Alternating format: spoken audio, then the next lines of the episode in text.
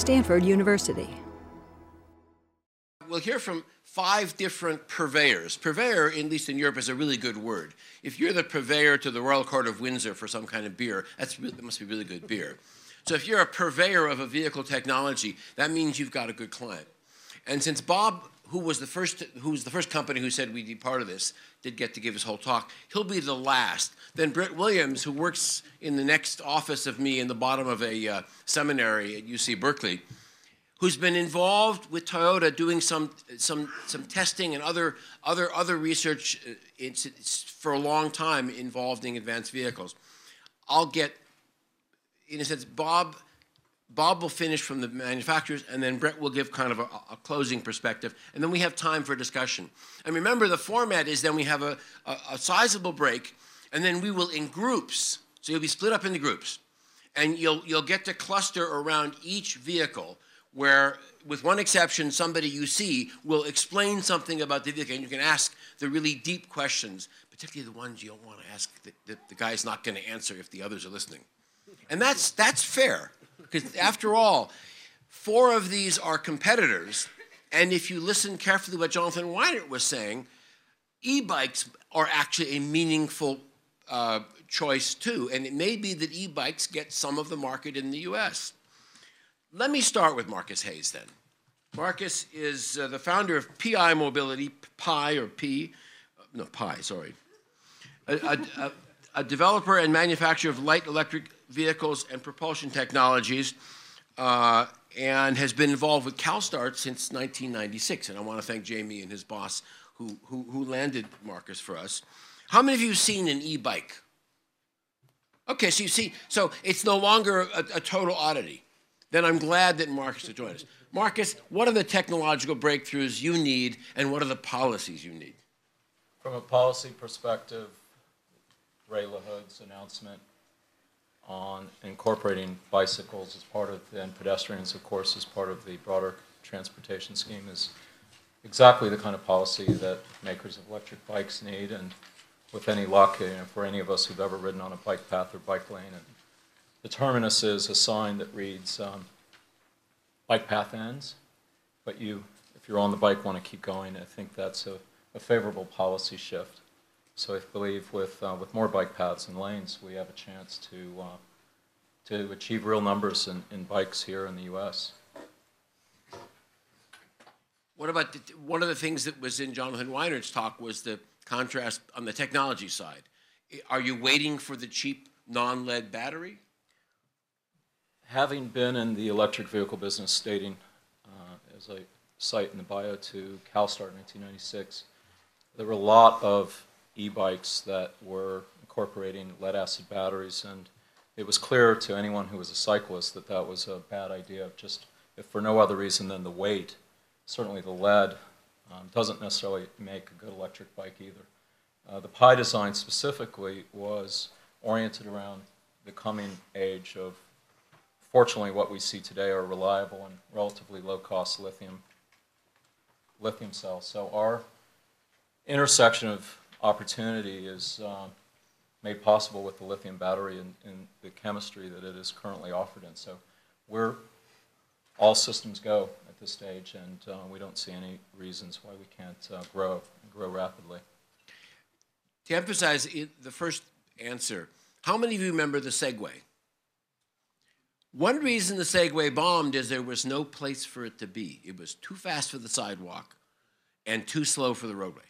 And so the DC, Washington, D.C. cops use them, right? So I, am I'm, I'm glad that you pointed out that you need space, and it, it, at least from the China example, it looks like you're going to get the space. They certainly are. In bicycle-oriented cultures, adoption is an order of magnitude below what adoption here will require. But yes, with any luck, again, we get those bike paths and lanes working. And, then the, bike, the electric bicycle becomes a real alternative to the automobile. At least I, I can say that our customers are, are mostly moving laterally from cars. So we're you know, seeing some, some data that supports that. Okay, let's move from, if, if I could say it bluntly, the least powered of the electrical vehicles you can get to the most powerful one you can get. Zach, By the way, two Stanford faculty have uh, Tesla Roadsters.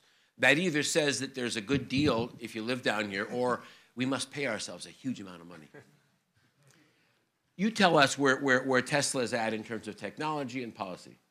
Yeah, I'll, I'll start with policy because that's one that's uh, um, a little bit more challenging to discuss. Uh, th- there's a number of policy changes that could help um, the adoption of electric vehicles. Um, we've, we've seen a few already implemented, such as the federal tax credits for, uh, for purchasing electric vehicles.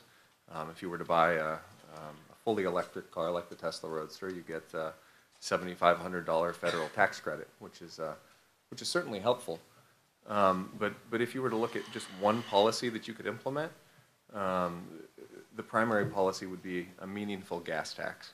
Um, and there's a couple reasons for that. One is our, our gasoline is cheaper than any, really any nation in, in the world. With It's cheaper than our bottled water. well, Yeah, cheaper than a number of products. Um, you, you know, if you look at a country like Venezuela, of course, they'll have cheap gas because it's subsidized and, and produced in, or brought out of the ground there primarily. But if you go over to Europe, you're looking at gas prices closer to eight dollars a gallon, six dollars a gallon, up to even ten dollars a gallon. Um, and, and what that does is, is it, it really puts the true cost against, uh, you know, the, the cost of using gasoline in our, um, in our environment as well as socioeconomic, or I should say geopolitically. Um, you know, there's, there's a big cost to, to drilling oil and, and refining it and using it in, in cars. Um, you know, we, we go off and we fight wars for it as well as, uh, you know, we're, we're emitting a lot of, really a lot of um, pollutants that we don't need to be because there are alternatives, as we know.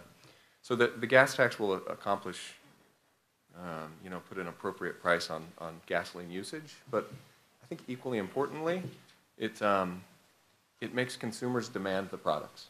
So they're not being forced on the consumer as, you know, uh, again, um, the CAFE legislation that came in recently, the corporate average fuel economy, um, increasing the requirements for manufacturers is great, but it's, it's again, it's putting a, um, it's a forcing mechanism to, to force the products on the consumer versus the consumer demanding it for the right reasons, which is gasoline has, has a higher cost than we re- recognize today. And so having the consumer actually pull that, um, you know, pull the demand through instead of it being forced upon them is, is really important for adoption. Um, you know, then the manufacturers of, of vehicles will want to produce these because consumers are asking for them. Let's try to cycle through everybody. Then we have lots of time for questions, fighting, can throw things, you know. Okay, that, that's very good because not a lot of, a lot of people would not be willing to say that with an audience. I can say it because I'm on the faculty, right? but I'm no- not tenured. I mean, I'm just kind of. No, and it's, it's, I mean, it's something that, um, you know, that Tesla believes in, and that's why we produce only zero-emission vehicles and, and electric vehicles. And, um, you know, I, like many of you, drive cars that, that burn gasoline or some other petroleum product. So there's, there's, um, there's a short-term cost associated with that. But again, if, if I had to pay more for, more at the pump, if I was in Europe, I wouldn't be driving the car I, I am today. Um, and I, I think that's true of a lot of us in here. Well, I lived on a bike in Paris for six and a half years and rented a car four times. Uh, broke my arm once, but that's a separate issue. Was that recently, maybe?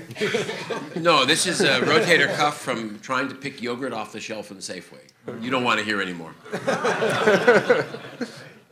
But I will acknowledge as we move to our next speaker from Toyota that when I was told no biking for months, uh, Toyota was able to lend me one of their Priuses. Part of the reason was they have a lot of them around right now, I guess. But it's actually it's actually great because no because because the worst thing you can do is drive a conventional gasoline car a mile to BART. Why? Because cold start. Yeah. And one of the advantages of a hybrid is you have less of a problem with the emissions in cold start, particularly when you have an electric assist when you start up. Uh, Justin Ward has been, and he you, you live in Sacramento, right? I, I used to. I've been actually transferred to Torrance now, Southern California. But what's really important is the number of automobile companies globally, including Volkswagen, who have important offices in Sacramento. Can anybody guess why? Because where are the most important rules for global automo- automobilization made today? Sacramento. At least until the state is auctioned off on eBay. What you didn't get to hear me say earlier to the class was that the interesting thing about a plug-in hybrid is that it can be either an almost Tesla, in the sense you can try to stay in the low-cost battery electric mode, or you can floor it and be more in the conventional Prius or all gasoline mode. So in some sense, it's a social test of what consumers want, where the choice is made, in a sense, by, by their pedal. And I also suggested that maybe we should think of the various vehicles here as different operating systems. Not just it's all the same from the point of view of the driver and there's something, a black box. What has to happen for the technology, particularly for plug-in hybrids? We tried to get the Volt, the Volt was somewhere else because it, it's a different, a different approach as we talked about earlier. What has to happen to the technology, do you think? And again, how will the policies push us towards this middle road rather than to a choice one way or the other? Uh, Well, well, regarding plug-in technology, there's a lot of variability in plug-in technology. How do you implement plug-in technology? What is the best way to implement plug-in technology for the consumer market? And how do you really balance um, your EV range or your all-electric range compared with the cost of the vehicle and what makes sense for the consumer? And that's a balance point that hasn't been well defined yet. There's a lot of studies out there about what makes sense from a absolute driving range or um, all-electric driving range opportunity and how many how many percent of the population you can reach. But when these markets go, or when these cars go into the market, is the consumer that has a five-mile uh, daily commute really going to want to pay for a 40-mile battery pack or not? And is that going to be the cost balance they're going to accept as they move forward? So there's a balance point that really needs to happen. Um, and also the configuration of the vehicle itself. At Toyota, we, we believe very strongly in the power split design. We think there's uh, significant cost advantages, uh, even in the plug-in operation. Um, but there are other ways to do it. And as you mentioned before, the Volt is a different way of doing it. And we have to understand which way makes the most sense for the market. And is there a, is there a market out there that would benefit from one or the other technology? Uh, with regards to policy, I think we have to be a little bit careful because plugins represent one of a kind of series of technologies that really enable a sustainable transportation system. Uh, looking at plug-in hybrid vehicles with conventional hybrid vehicles combined with fuel cells and even, in Toyota's opinion, shorter, shorter range EVs, you can have a very nice holistic solution to, to transportation systems. And uh, when we look at policies, we want to make sure we don't try to choose a winner today. Uh, from a policy point of view, we really should let the market choose the winner. That, that, that, that's because this is what I was saying earlier, that the nice thing about the plug-in hybrid is it kind of, at the margin, the consumer actually, oh, I want to go electric t- right now, I want to go gasoline. That's very interesting. It's also a good hedging strategy, right? Yeah. So in a sense, what we're doing is we're, we're in a big experiment regarding plug-ins because presumably we will be collecting, and you are collecting, real-time data on how people are actually choosing to use the vehicles, as opposed to how it might appear in my lecture or, or Sven Beiker's lecture or somebody else's lecture, you know, which, which is what we think in theory is going to happen. Does everybody understand that subtly? It's very, very, very important. We didn't, we didn't get to do that for the first hundred years of automobiles, and now suddenly everybody's watching what's going on. Okay, let's move to the fuel cell. I'll ask uh, John Tillman, but I have to declare that I had a, I was a 17-year owner of a VW bus, 1970 87.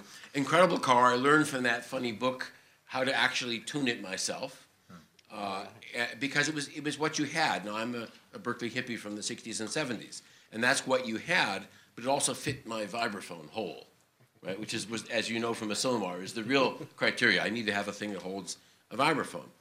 Uh, how did the company that made the bug and the funky VW bus that hippies camped in wind up being state of the art in electric drive and also, as I hope we get to do next year, something called diesel?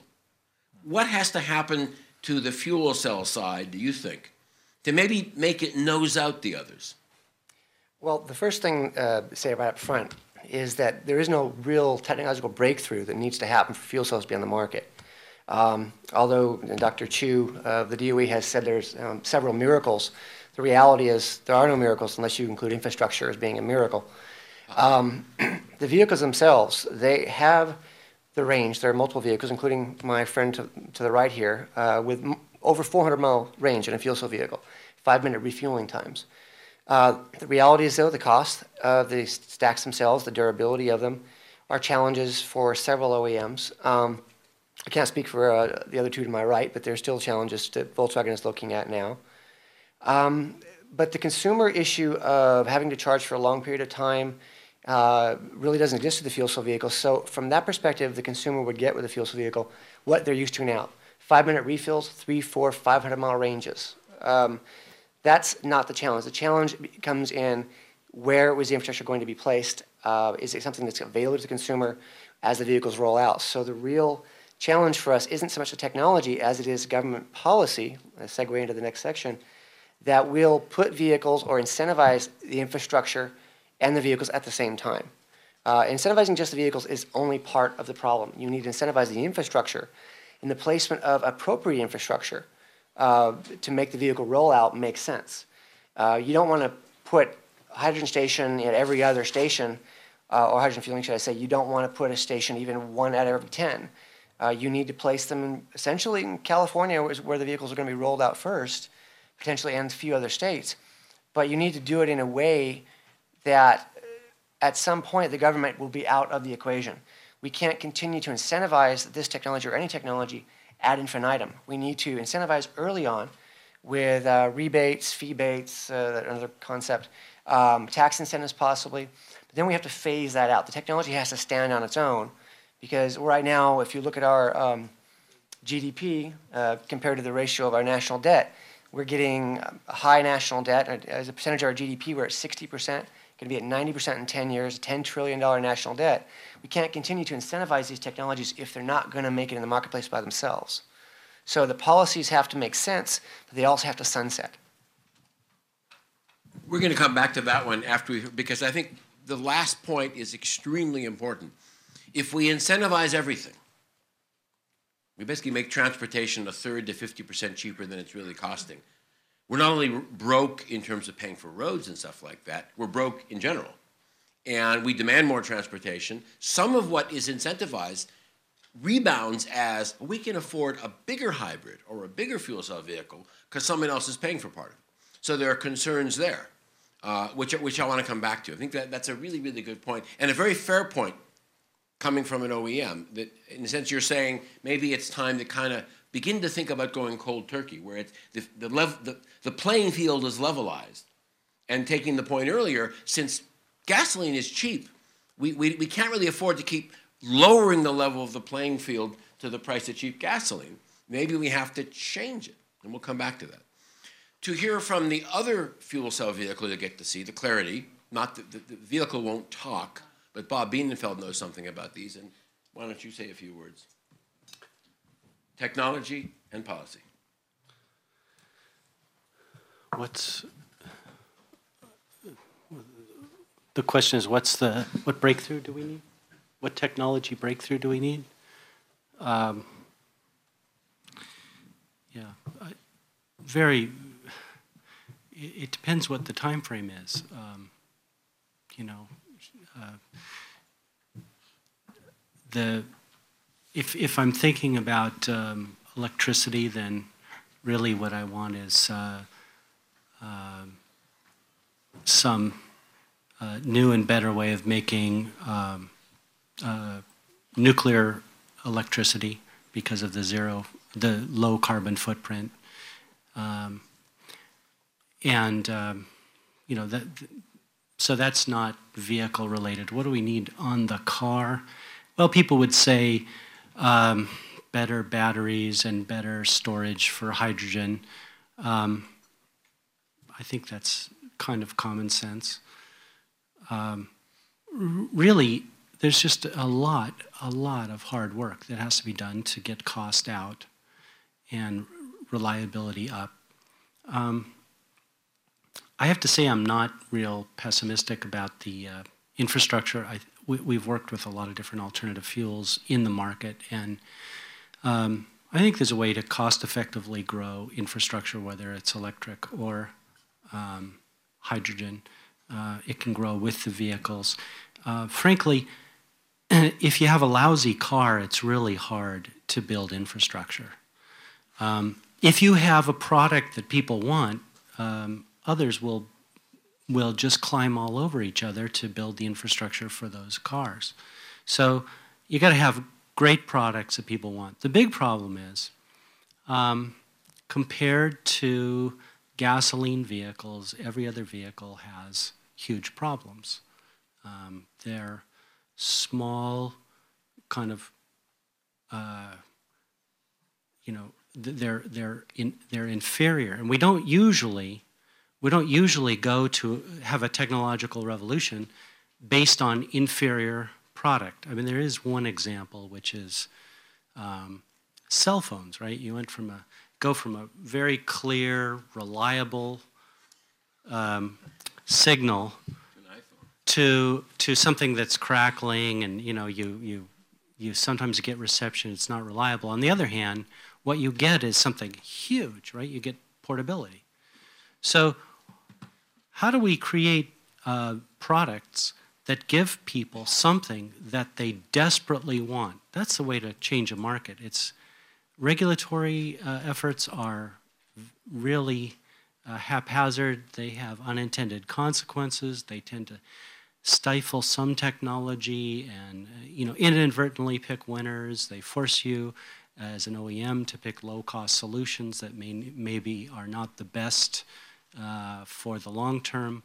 So you have to, as an automaker, you have to ignore public policy and do what you think is right, uh, and then you have to deal with public policy um, because it's invariably um, messy and and problematic. Um, but really, the, the question that you have to be thinking about is how do we make something that people want?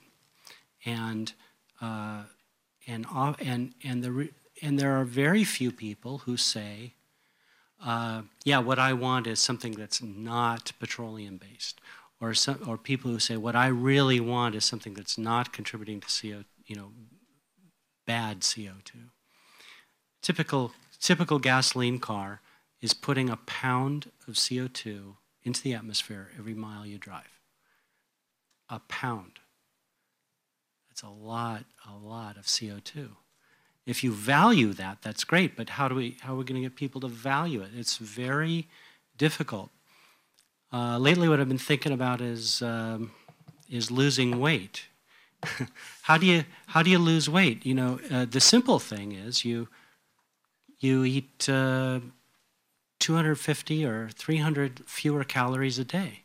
But making a small change is sometimes really hard. Sometimes what you have to do is go on a diet and just say, okay, I'm not going to eat all this. I'm going to eat different foods, or I'm going to have a different regimen. And we all know how successful that is. I mean, you, you know, you, you need to, uh, you have to think about what motivates people. And, uh, and I think that there's a lot of opportunity for uh, creative thinkers to address this, uh, this area, and I'm not sure it's been well addressed by anybody. I think the theme that I gather there is it has it isn't just a question of this fuel versus that fuel, but a better product. Absolutely. Some of us heard Larry Burns, formerly GM, seven years ago at GM, talk about the what did they call it? The high. yeah, this it was going to be a, a, a fuel cell car. High motion. High, High motion. High motion. Hy-wire. high wire, Hy-wire. And his point was, and you can take it with a grain of salt or or a, or a, lithium hydride molecule, whatever you like, was that in the end, electric drive simply may be better drive. So we are talking about operating system. We're not just talking about the black box versus, uh, and all you do is get in, you step on the same accelerator. But I think that one of the things that I've learned from practicing with the Prius and practicing with the Honda I borrowed and practicing with the Ford Milan was you still have to learn how to drive it somewhat differently. Uh, how many of you have Nokia phones? I'm sorry. How many of you are old enough you remember when there were two ways hand calculators worked? Right? There was one plus one equals two, or one enter two plus. Reverse Polish logic, it's called. Well, to me, the Nokia and the, and the Motorola or the iPhone are like that. I can't use Nokia. And so there's an issue here is all these newfangled cars, they may work better in a different operating system. And that's going to be one of the things that probably affects our perception is that whether it's really a better ride. When I, the Ford P1000, I couldn't tell what was under the hood. I just knew it, as both of you pointed out, it's the most like a fueled car. So it has the, the fewest dif- differences. And that may be a strong advantage compared to a much more uh, a battery feel. On the other hand, nothing accelerates like the Tesla, right? So there are all these different things, and it comes down to attributes and people learning. Now, I asked Brett Williams to join us uh, because not just because he works in the in the same uh, building under the seminar seminary that I do in Berkeley, but because he's been involved a little with the program to actually give real live people Toyotas of different different kinds of Toyotas, uh, and see how they they learn how to use them. And every day you look up from your my office and there's a Highlander fuel cell vehicle, and then there's a one day his boss brought by uh, one of the plug-in Toyota hy- hybrids. So there's a whole group of different ways, different operating systems, even from the same manufacturer, often under the same platform. So what do you think, Brett? What's what has to change? Is it policy? Is it technology? Or is it people? Um, well, let me start. I'll take uh, academic privilege here since I'm at a university and, and just say a little bit more than you said about to frame the problem. In other words, to state my biases or to sort of tell you where I'm coming from and what I can speak to. And forgive me, I'm juggling two events this, this morning, so if I start talking about battery second life or V2G or something, just shock me and I'll, I'll come back. But essentially, what UC Berkeley has started with Toyota, and we hope, you know, to do more and more of in some way, shape, or form over time, is we're placing with households for one month each. First, they get a Prius as a control. Second, they get a plug-in Prius. And third, they get a fuel cell vehicle. In this case, it's a fuel cell Highlander. And so we have some preliminary analysis based on data that we're slowly collecting on those, those placements. Now, none of this you could generalize. You'd have to all take it with a grain of lithium ion salt. Um, but I can certainly speak a little bit today about sort of vehicle choice lessons from that project. And I can speak a little bit about the technology individually. Um, the first thing to say is kind of to echo some of what, what Honda was saying too is, again, this is small focus groups. Our N is not stati statistically significant, but I think it's, it's common themes that help us frame the way we're thinking. The first is, you know, sort of why uh, are they concerned about these vehicles? It's high upfront costs. That's a whole conversation, whether it's battery costs or fuel cell costs. Why do they want these vehicles? It tends to be geopolitical, slightly above climate change. And again, this was a year or so ago, and things are changing over time. Um, if you ask them hypothetically before they know anything about the cars, their ultimate eco car vision currently still lags as the fuel cell vehicle. So, better environmental performance in their mind over a battery electric vehicle. Now, they all surprisingly tended to know what fuel cell vehicles were and what full battery vehicles were. They had a surprisingly little knowledge about plug in hybrids. And there we experience something that's very important when you think about these vehicle choice models, which is preference instability. You tell them a little bit about the plug-in hybrid, and all of a sudden it rises to the top. It's not their ultimate solution, but it's something they could see their product evolving into, a hybrid and then into a plug-in hybrid. And they actually choose based on, you lose them very quickly if you, if, you know, I'm talking generalized large markets, not uh, different business approaches, which we would should talk about more too, which is the challenge of strategic niche marketing, sort of scaling up the Teslas and scaling down the OEMs in terms of their ability to provide this diverse portfolio of options that, you know, uh, Justin was saying would be the ideal way to provide transportation services. So um, let's see, where was I? So, Stanford. right, well, I'm in Stanford. Thank you. Thanks. Um, yeah, battery second life. No. Uh, the first thing is this preference instability, which is they learn a little bit about the product, their preferences are going to change dramatically. So the plug-in hybrid rise, rose above the fuel cell in terms of what they theoretically wanted. Now, after they drove these vehicles, what they found was different. And keep in mind, this is confounded because they're driving a Prius. Now, this is our control, and what we're finding already is for some people, for many people, just getting them in the Prius provides an aha moment not the ideal control, but for them, that's, that's the major step. So a lot of these subsequent steps into alternative fuels is an even bigger leap that they may you know, think of later. The second thing to say is that they tended to think that and enjoy driving the fuel cell vehicle more than the other cars. We don't have a pure battery electric car but they felt safer, and this is of course confounded with the fact that it's an SUV, but that is part of the equation. If a fuel cell can provide a longer range in an SUV, then there you are, you know, the historical trajectory of the way people buy cars is that's going to be valued in the marketplace. And, you know, if I want uh, battery electric vehicle for myself, I have to acknowledge as a researcher sort of what these messages that we're learning with a you know a year lead time, lag time and these things changing over time. But that's actually the point. It's very difficult to use a discrete choice model or something to predict car behavior. The more different the vehicle is from what they know, and those models are dependent on uh, um, preference stability. So you actually violate some of the premises of those models. The last thing I'll, I'll just try to throw together is so that's kind of vehicle choice, just sort of early reactions. The next thing is this kind of vehicle design, and I think we've talked about it a little bit, is like in a plug in hybrid, for example, how big is the battery? Well, our initial Toyota plug-in Prius is a very small battery. It's essentially a double nickel metal hydride battery. The car you'll see today, I think, is already a, is it a lithium ion? And I don't know. Can you say how many kilowatt hours a battery it is? Okay, it's larger than the one we've been using. Right, you can Google it. Um, so in some ways, this result is already passe. But what we found with these initial vehicles is that there is a point at which people decide, oh, yes, I want the plug-in hybrid to improve my fuel economy, which seems to be where their eye is because that's what they understand. It's not gas receipts, it's fuel economy. Oh, that's an improvement.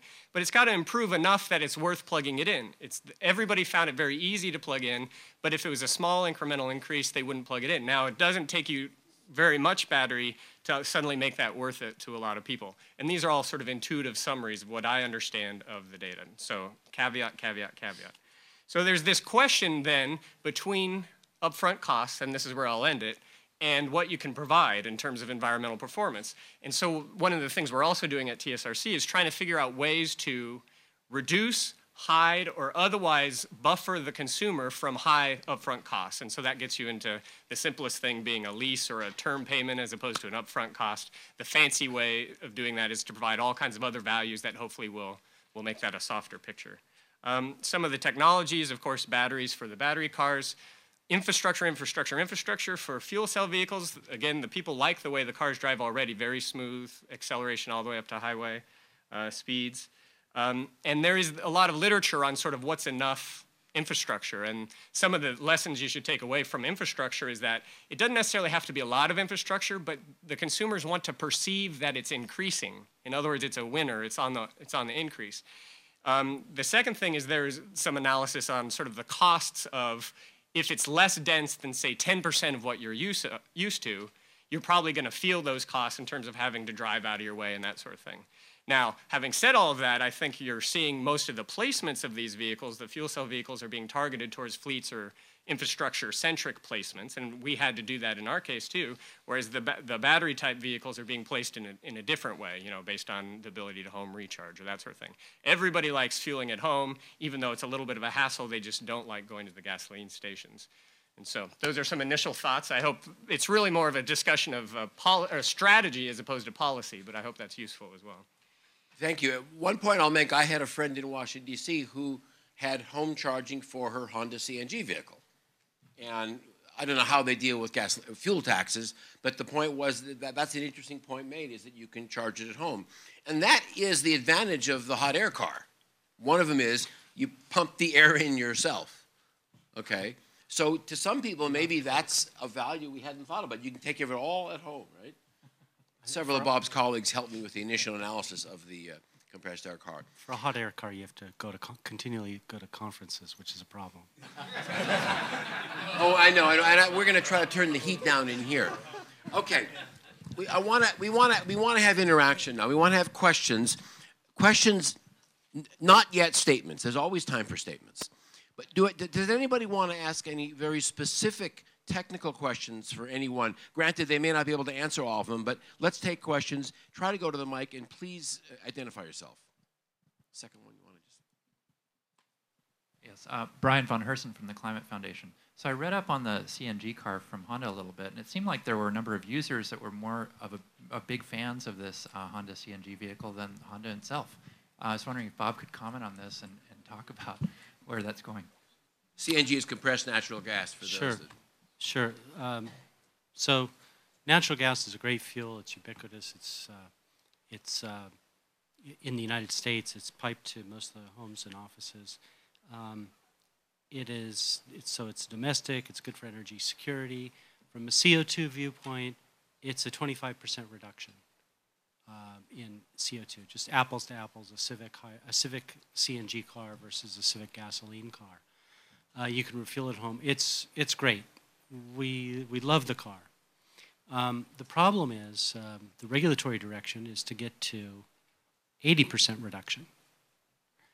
80% reduction in tons, which really means 90% reduction in intensity. So, what that means is because the population's going to double, if you have a 90% reduction, right, you're at the 10% level, the population doubles, or the VMT doubles, then you're at 20%. So, a 25% reduction is really good, but doesn't get you there. So, how do you look? How, how many? And then, and then the next question is how many revolutions can we go through and how quickly? So let's say it takes 15, 20 years to get a customers interested in a technology. Um, we've had hybrids in the market for, um, for 10 years, and they're 3% of the US market. And half that is with one company, one product that has some interesting, you know, social, political um, attributes that others don't. So, um, do we put the effort to get a CNG revolution and then a plug-in, you know, a, and then a, a hybrid and then a plug-in hybrid? How, how much time do we have? If you look at the long-term goal, you want to be there in 2050 and you have to work backwards. You need, you know, 15 years to turn over the fleet and then you need uh, some development time and you got to get technology. So is CNG the right way to go? It's a big question. Is that it? I hope that answers. Very good. Uh, I, let's point out too that uh, that I'm not a oil geologist. I did work for a small company called Shell International once, but the U.S. probably is in better shape on natural gas supply than on oil supply. And for a given amount of money, it's easier to make clean burning natural gas and natural gas vehicles than, than gasoline vehicles. It's just a simpler molecule. So it did, eh, 20 years ago, when the, when the, the driving concern was clean air, CNG was very attractive, and one of the reasons why many bus fleets around the world, including in countries that do not have a lot of natural gas, went to compressed natural gas was because it just got rid of a whole lot of problems that a state-owned oil company was not going to deal with for 10 or 20 years. But 20 years hence, when, the- when, when, when, when clean air is not nearly as critical a problem because of what we've done to oil, i- maybe that's one of the reasons why CNG, which had an early start, lost its edge. Next question. So uh, a couple questions, Your since you made me wait so long. Um, Number one, to Toyota, uh, it seems like you've had a significant advantage in the marketplace with an electric, electric technology uh, with the Prius. Um, As I understand it, you've uh, come out with a fuel cell car. I was wondering what the epiphany was there, that's the first question. The second question is, I have not heard it from anyone today um, talk about externality costs of, of petroleum and fossil fuel, and was wondering if we could get some commentary on, on that to be the evening up of moving into these technologies. Thank you. Okay, Regarding the, um, the Toyota vehicle and, this thing working? There we go. Uh, Regarding the Toyota, the vehicles and our advanced transportation system, I, I'm uh, responsible for the development of our advanced powertrains here in North America, which includes fuel cells, hy- um, advanced hybrids, uh, plug-in hybrids, electric vehicles and whatnot. So um, just to give a little bit of history, we've been working on fuel cell technology since the early 90s. So we've always had um, a kind of love for that technology. And it wasn't until recently where we actually were able to um, really get past some of the big technical hurdles have we started making more noise about um, fuel cell technology. Uh, basically, what you're seeing is the, co- the confidence, our confidence in that technology as a, playing a role in the future, getting much stronger. And, and that's why um, you're seeing it more now. It's not that we made a switch. Uh, we actually think that um, there's going to be a, a marriage of these technologies moving forward. We think um, some applications, fuel cells work very well. In some applications, um, short-range commuter cars, uh, there's no reason not to go EV in some in that type of application. But in some cases, the consumer can't afford to have two cars, and maybe they need one. And in that case, a plug-in could offer them the benefit of electric vehicle as well as giving them the range they need. So they're really, from our perspective, it's kind of a marriage. one of the things I've, I've said to the class was I'm the more papers we get on precisely these kinds of issues, one of our students is doing certain kind of modeling, the more interesting it gets because there's so many new ideas that come out of this idea that maybe one vehicle really can be used with two operating systems, if, if you take my, my paradigm. Very good. Hi, I'm Ted Hesser. Um, I was wondering if the panel could talk a little bit about ancillary services provided by plug-in electric vehicles. Brett, this might bring you back to the other conference you were at. Should have been there this morning. Um, yeah, and just what kind of costs that might add or detract from um, possible plug-in electric vehicles and how that might make it more attractive for an individual to buy into it, what some of the problems might be with cycle life and maybe liability from a battery manufacturing standpoint. Right. So uh, just to sort of set the stage for you, those of you that may not know precisely what he's talking about, is there's this uh, investigation of, and I'll, I'll just say the way I'm coming at it. So if batteries have high initial costs, what are the ways you can get that down? There's volume, there's sharing applications across the same product, there's uh, doing a small plug-in hybrid battery versus a large one. There's all these different things. The other way to, to do that is for that battery to provide value other than driving you from A to B. Now, as, as much as I might be, as an academic, very interested in, in vehicle to grid, for example, power, or I called it more generally mobile electricity or, you know, providing backup power, that sort of thing. Um, I have to keep in mind that the, the automakers are trying to squeeze that battery bubble. They're trying to keep costs down without safety or durability or performance going out the window. And so they, I think, the average automaker, I'm not talking about any individual or any company, would just as soon probably leave that to the future once they've got some nice commercialized products that they have full liability control over all this sort of thing, full degradation. They know what it's going to be used. They're giving warranties on odometers, not sort of the kilowatts in and out of that battery. Having said that, there's a lot of investigation on what those sort of values might be. The one that's most popularly explored because it started in the literature first was using a form of energy storage to provide grid regulation services. This is a behind the scenes market that the Cal ISO has to manage constantly supply and demand in the electric grid. Right, California Ind- Independent System Operators kind of manages the California grid as opposed to an individual, individual utility. They set these markets behind the scenes to make sure that supply and demand match up on a minute by minute, hour by hour, day by day basis. And so one of these is called regulation, and batteries are actually very good at supplying this service if you've already paid for the battery for the car, could you get some value out of it without undue uh, degradation and so forth?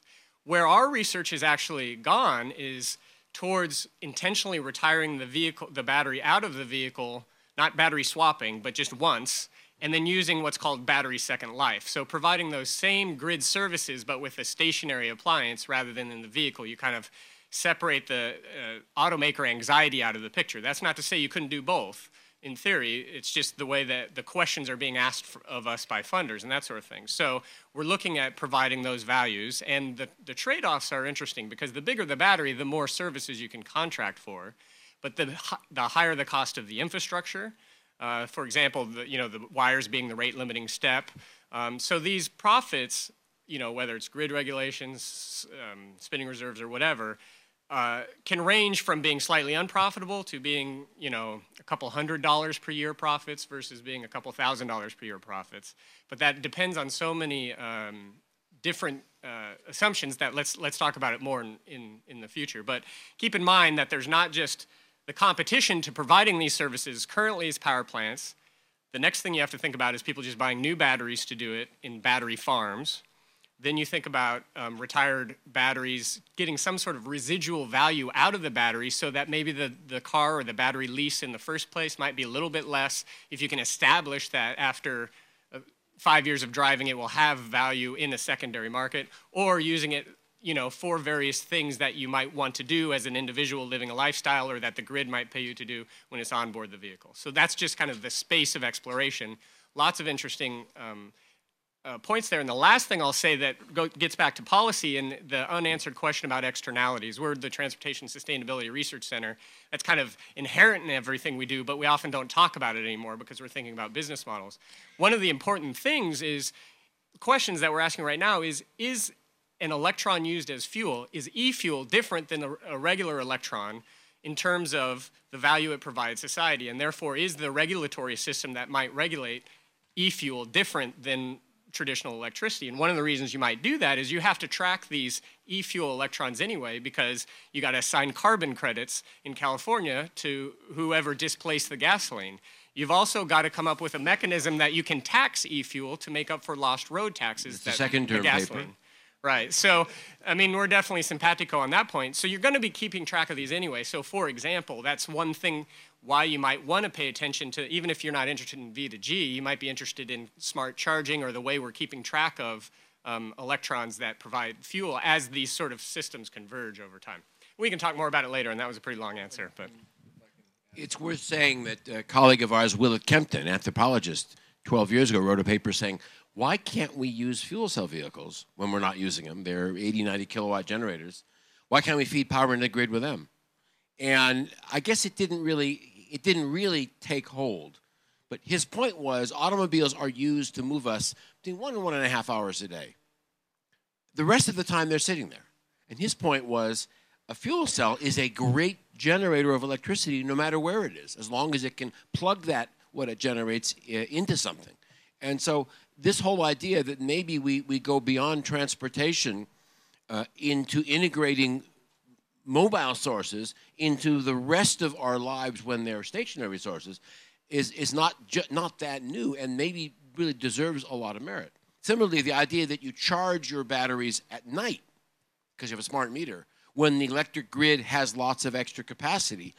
Uh, the whole idea there is then you don't need to build a lot of power plants or a lot of extra uh, transmission capacity to get, to get to get electric vehicles charged up, and then the extra costs to society are really only the energy burned, not capacity and power plants, and that's different from if people all want to charge their vehicles at four o'clock in the afternoon, a summer day, when California is just about maxed out, and we're buying some coal-fired electricity from the northwest or or from uh, from from Four Corners. So there are all kinds of interesting issues you have to come to when you realize that because you don't tend to store a lot of electricity, you're suddenly integrating yourself one way or another more into the rest of the system. And all the, the, the elasticity issues, uh, the, uh, sorry, the externality issues, and therefore a whole extra thing of public policy that these poor guys based in Sacramento hadn't thought they had to worry about becomes important.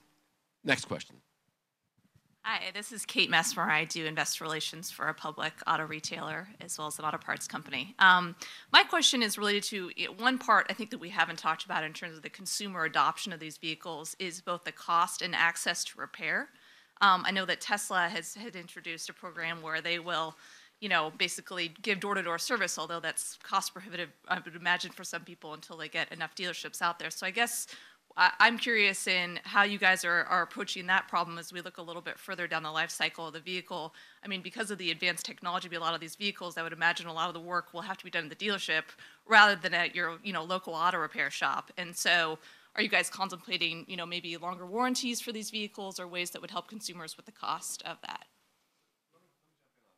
She mentioned Tesla and made it sound very expensive.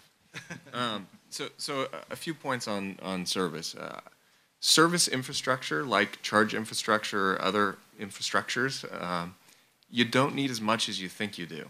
So as long as you have a, a- an intelligent network of service locations, um, offering a mobile service, which is what we do today, we have the Tesla Rangers, as we call them, come out to your, to your place of work or to, uh, to your home. Um, when the cars don't break down very much, like electric cars, it's not all that expensive to send someone out and, and, and fix something under warranty because it doesn't happen maybe as frequently um, because of you know less moving parts and whatnot. Um, so it, it's true you need you need an infrastructure set up, but um, with with seven locations right now, service locations, we're, we're pretty well established uh, to service those vehicles. So uh, yeah, your local mom and pop can't take care of it, but we'll take care of it with no problem. You know, if I may also respond uh, as an electric bicycle maker, I often fall into this advocacy role, but in terms of deploying a technology and hearing the auto representatives talk about the challenges, what's exciting about the electric bicycle is we don't have any of these challenges. The exciting part is that largely we can use this technology today, no impediments, uh, in terms of policy limitations, technology limitations, and to answer your question about diagnostics and service and after-sale care, we were able to develop a remote diagnostics tool such that we include a thumb drive with every owner's manual kit. And the thumb drive has an app running, and should your bike ever stop operating. You literally plug it into a PC or a Mac, and it reaches a Pi technician, and we can literally look at your the bike, at least the electronic side of the bike, and we can discern whether or not there's a battery problem or a controller problem and so forth, and we can literally deploy or ship the technology next day.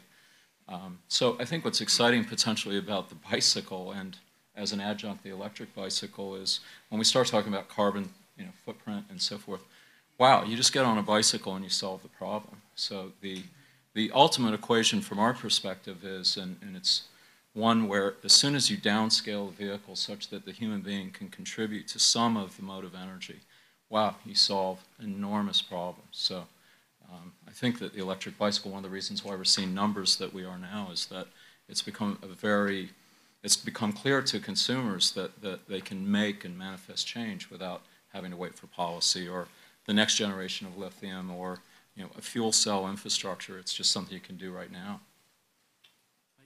On the, um, I think people forget that that um, uh, internal combustion engine uh, technology is not standing still. So um,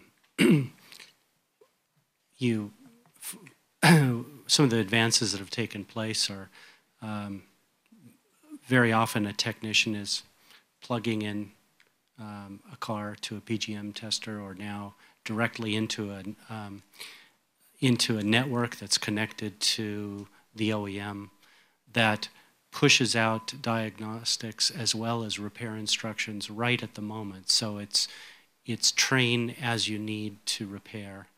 Um, so uh, it, this is technology that's not unique to EVs or fuel cells. Um, I think everybody's building things that are going to be uh, repairable in the field, where you can broadcast over satellite uh, um, uh, uh, satellite networks, software upgrades. I mean, that's just happening. So I, I don't see the new technology as any particularly interesting challenge compared to the existing technology. Yeah, and actually Tesla's doing that today, and uh, some other manufacturers are as well. So um, the the Roadster uh, today can be diagnostic uh, diagnostics can be run remotely through wireless networks, and uh, repairs can be made if necessary.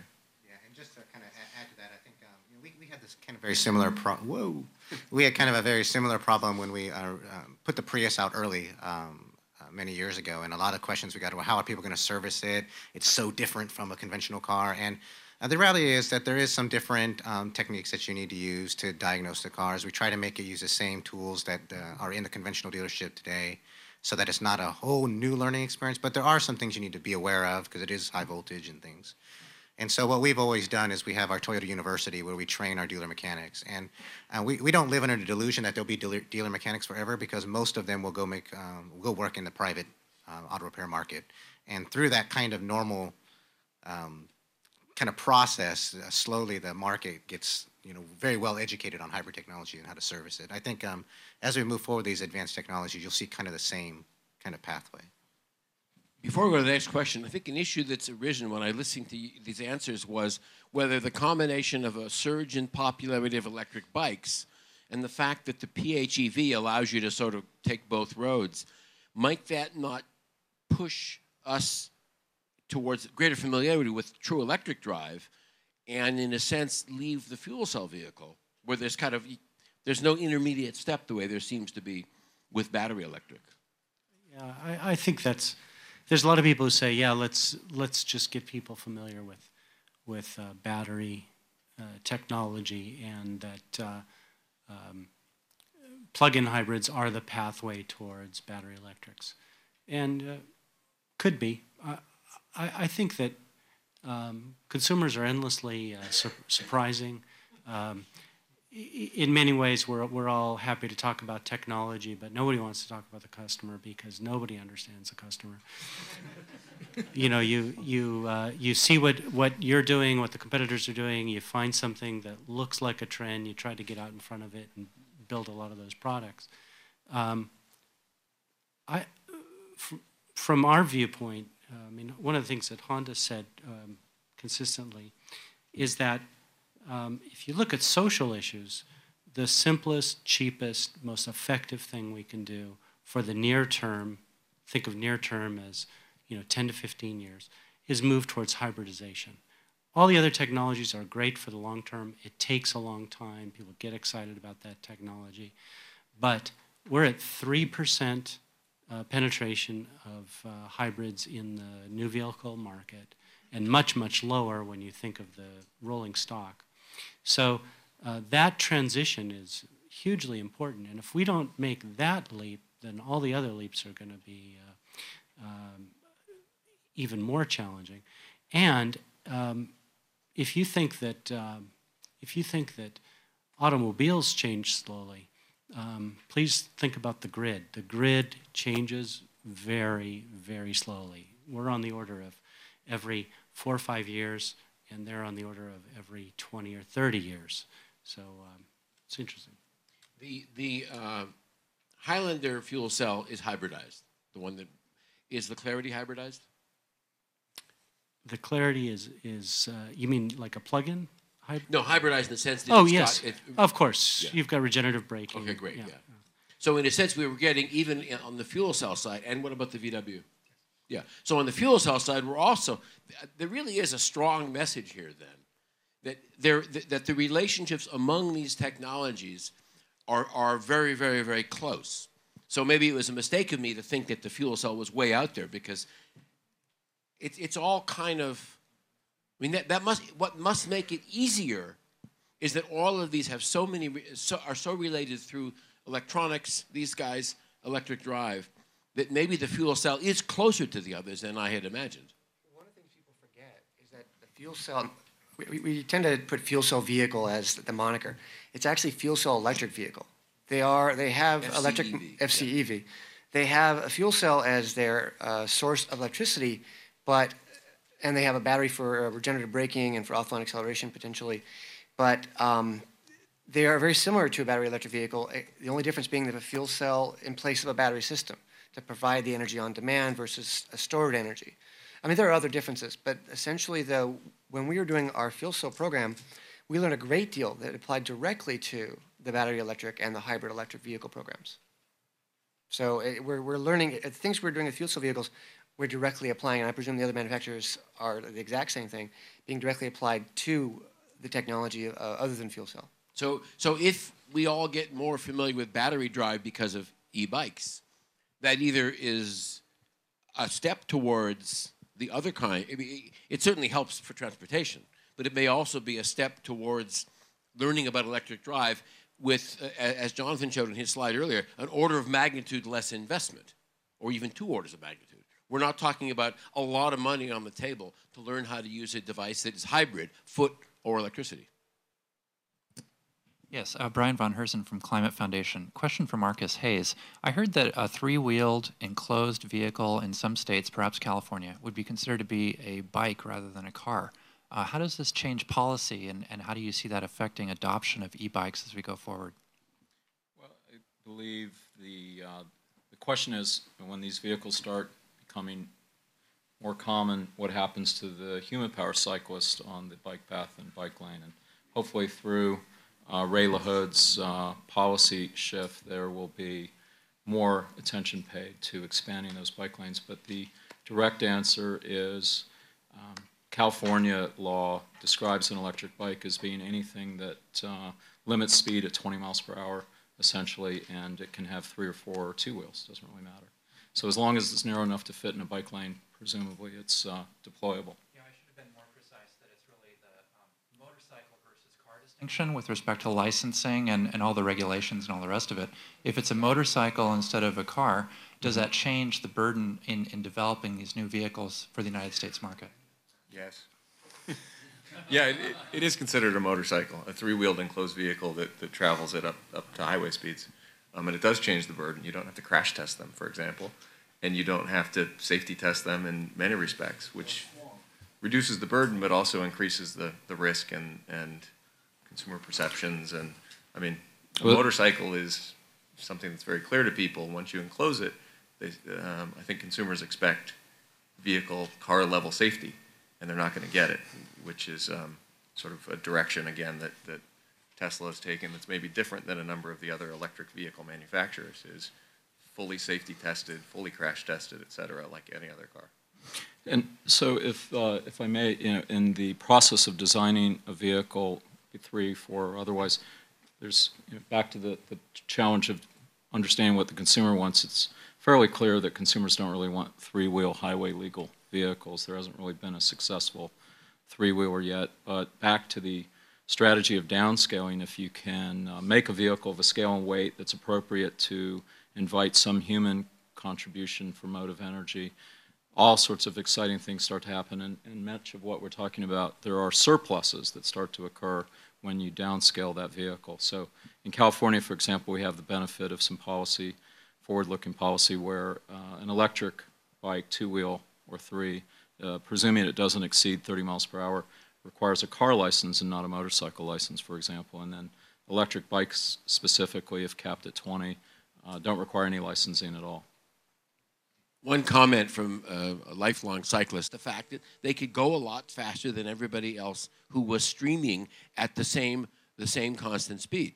So it's, it's also why I was joking about the, about the, uh, the Segway earlier. It's not that it isn't all right they're, they're perfectly safe, but when you get large streams of cyclists and great variation in cycle speed, then you start to have problems.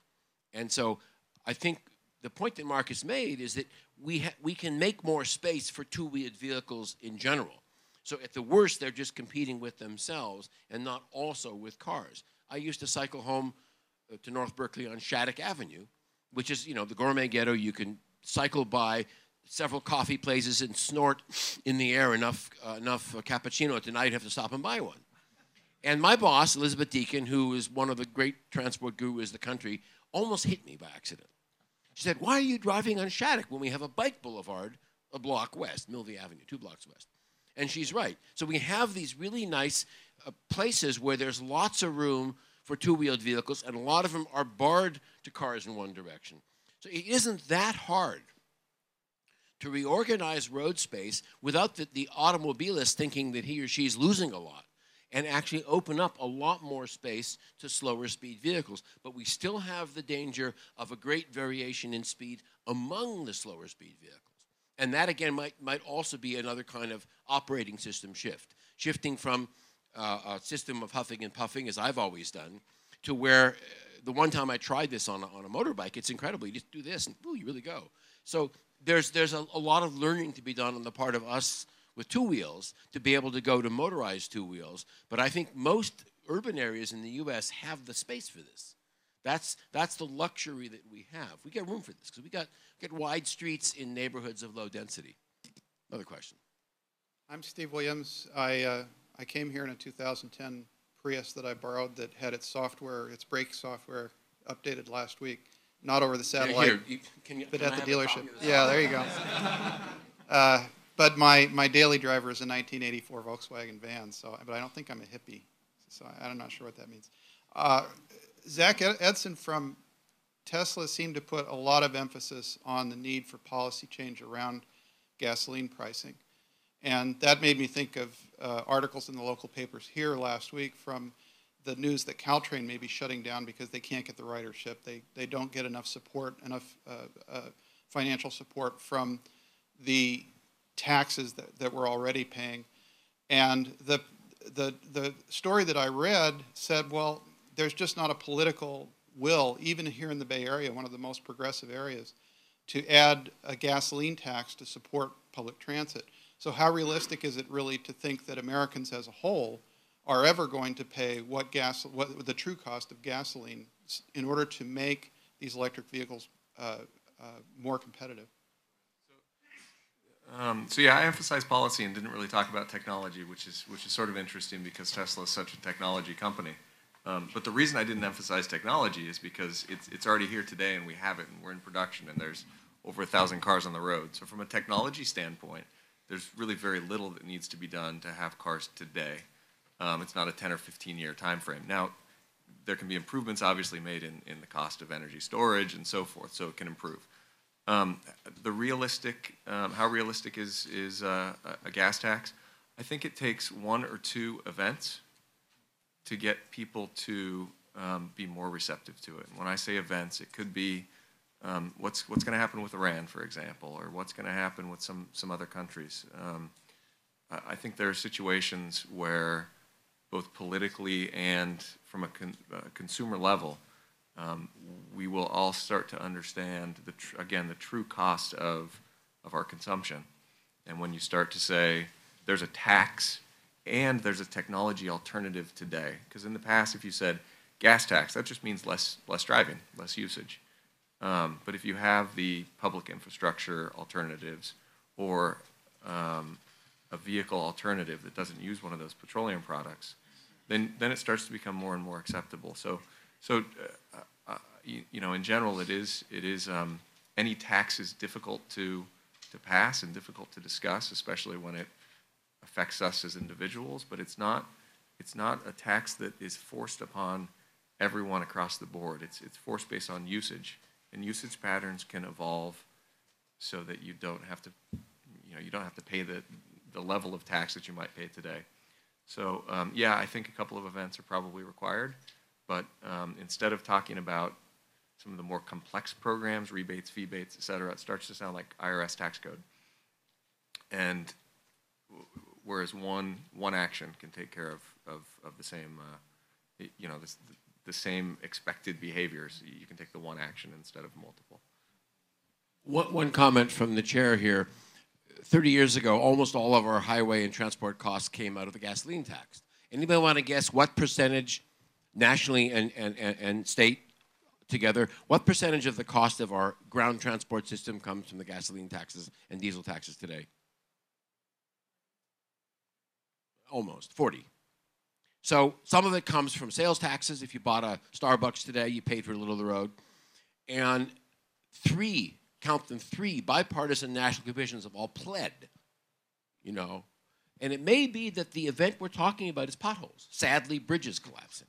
These aren't doomsday scenarios. We're in trouble everywhere. And the question is how to do this by making the user pay.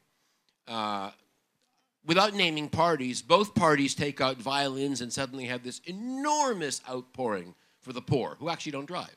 But it's suddenly enormous sympathy for the poor, okay? And one party figures out how to hide it, and the other party says take it out of Medicare or something else. And you can decide which party does which. But you get my point. Uh, the, the, the, what was got, gotten across is correct. It's very difficult. Something's got to give, and no one knows what's going to give. But what some of us believe is that the CO2 and fuel aside, there are bigger problems in transport that aren't addressed that are now stuck on as, if you will, externalities or unpaid costs. So it can't keep going that way. I, I want to make one point. Oh, I, okay, I go think ahead. we have to be very careful, though, in talking about an event which drives up the price of a barrel of oil. That's the basic commodity price. The tax you pay isn't relative percentage of, of the gallon of gas you pay. The tax you pay, federal and state, is fixed. So if you drive, if the price of a gallon of gas is driven up by some event in Kuwait or, or, or in Saudi Arabia or some other issue, that affects the price of a barrel of oil and ultimately a gallon of gas. It does not affect directly the taxes on that gas. So it's incorrect to say that an event will change the tax base. It won't. No, I think you misunderstood the point, though. The point is that you could get political support for the tax based on an event, not that it's just going to happen automatically. So to, your point, it may be potholes are the event. It may be taking out another road bond to support freeway infrastructure. Um, I use the geopolitical example, but it's not. I'm not talking about the price of the, the barrel.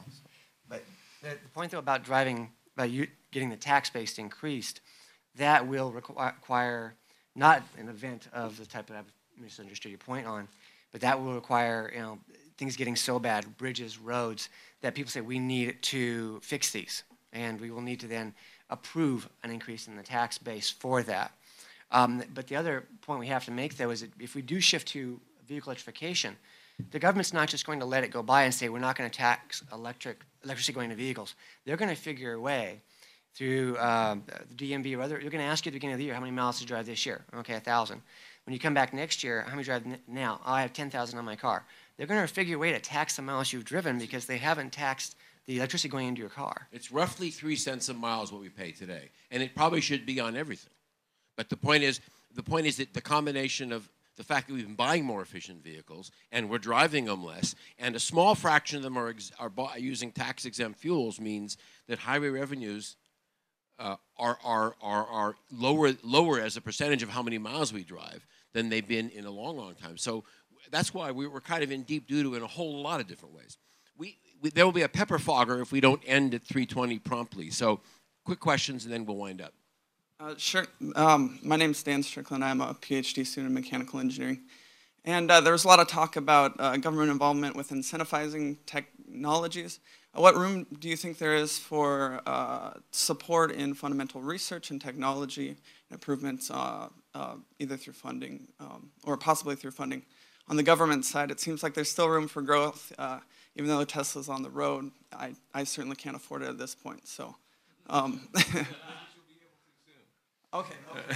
See him afterwards. Yeah, I, I, I, I mean, I, I guess the point is there's there's a lot of private investment in this already. So you know, government investment is is I guess it's nice. It's it's something that that of course would help, but um, you know, there's plenty of private investment today because to an earlier point, um, the electric vehicle does have a number of of I'll call them benefits, but there's there's an element to it that's that's different than driving a combustion vehicle, in that it's smoother. It's it's uh, you know you're not using the brakes as frequently. It was called hybridization earlier, I guess, or hybridized, but it's sort of electrified. Electrified. You know, you get the regenerative braking to help you slow down. So there are aspects of it that make it um, better in a lot of ways, a lot a lot smoother and quieter, et cetera. So there's a lot of private investment in it already. Um, I don't think we quote need the government investment to make it happen. Last question.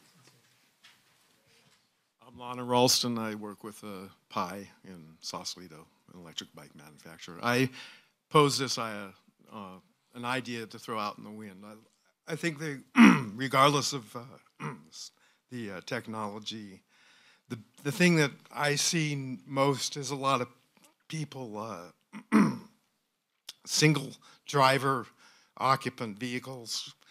I hear the average is about 26 miles per commute per day in the United States. And what if uh, uh, the federal tax code offered an incentive for uh, people to get uh, out of their cars a little bit, or let's say, uh, put them closer to work?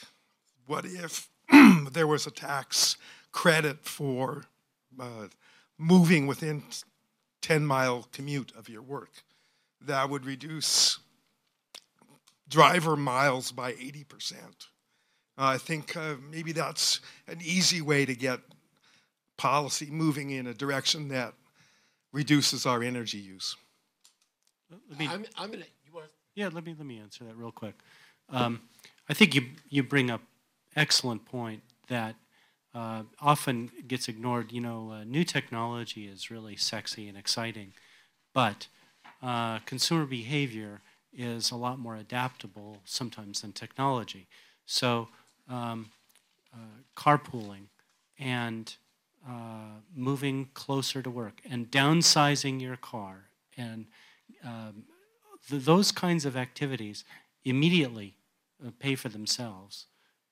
They don't require government incentives to change behavior if, if there are, if the externalities become uh, non-external, become part of the market. And I think that's, that's the critical issue is how do you make a, a, good mechanism to influence uh, behavior more along the lines of uh, social values.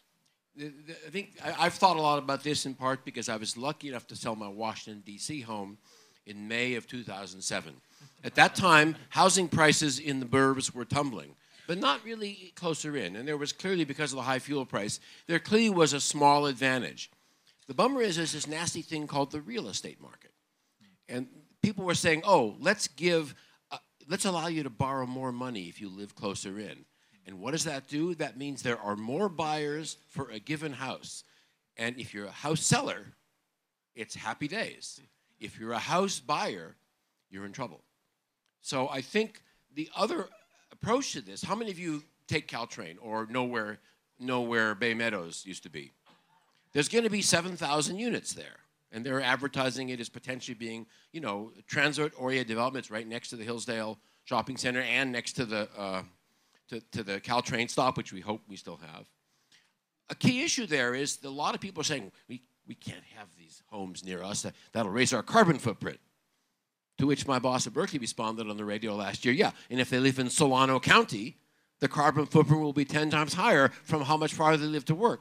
So that rather than saying let's incentivize living near work, let's agree that we're going to use urban planning to make more homes available closer in everywhere and use transit oriented development. And there are lots of tricks in the real estate markets and elsewhere to make that happen. If we just say you get free money if you do this, then everybody like me is going to queue up to do it, and that might set the market uh, off in the wrong direction. But the point is well taken. The fact that there are people who work as medical assistants around the corner here in the medical center, and they're supposed to live really close to the hospital in case there was a disaster, like the unfortunate plane crash last month, okay? But they can't afford to live this close. And, and they can't be, you can't be living in Modesto and commute to the Stanford Hospital. So we have a real problem of this location. We're also facing another relocation problem. We're going to be relocating. Uh, what I'd like to do is thank all of our guests, some of whom came a long way.